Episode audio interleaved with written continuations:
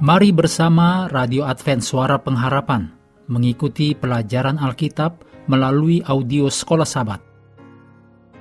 Selanjutnya kita masuk untuk pelajaran Minggu 12 November. Judulnya Pertanyaan dari Semua Pertanyaan. Mari kita mulai dengan doa singkat yang didasarkan dari 1 Petrus 4 ayat 8. Tetapi yang terutama, kasihilah sungguh-sungguh seorang akan yang lain, sebab kasih menutupi banyak sekali dosa. Amin.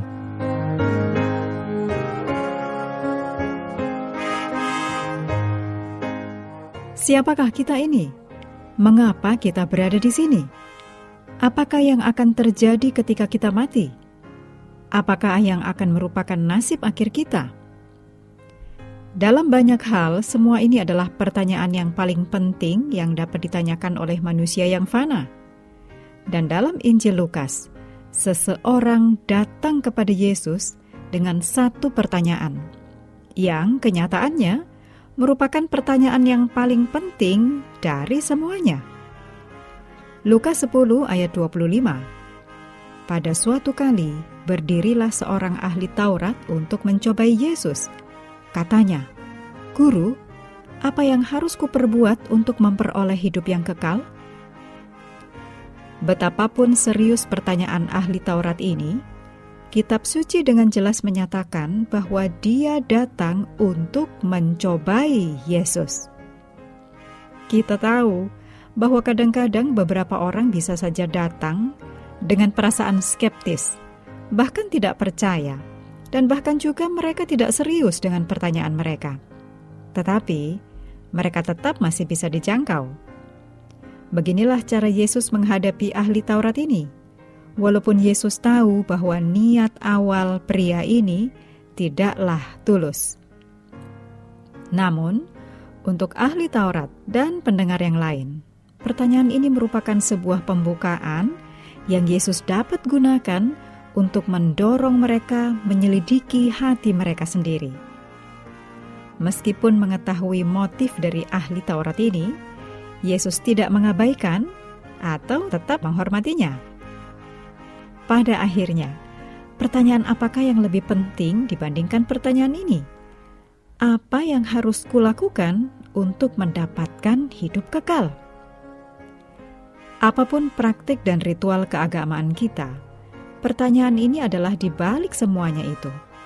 Apalagi yang benar-benar penting bagi makhluk yang hidupnya digambarkan sebagai uap yang sebentar saja kelihatan dan kemudian lenyap, dituliskan dalam Yakobus 4 ayat 14.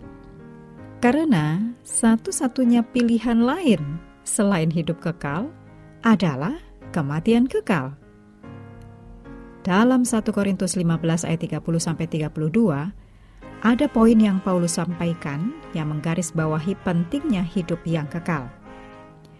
Betapapun meragukan motifnya, ahli Taurat ini menanyakan sebuah pertanyaan yang penting.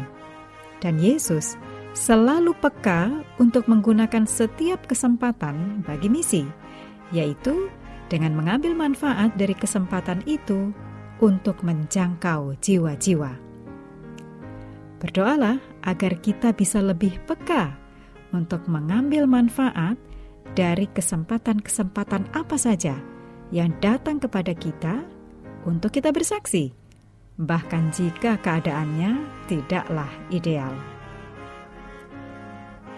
Mengakhiri pelajaran hari ini, mari kembali ke ayat hafalan dalam Lukas 10 ayat 27.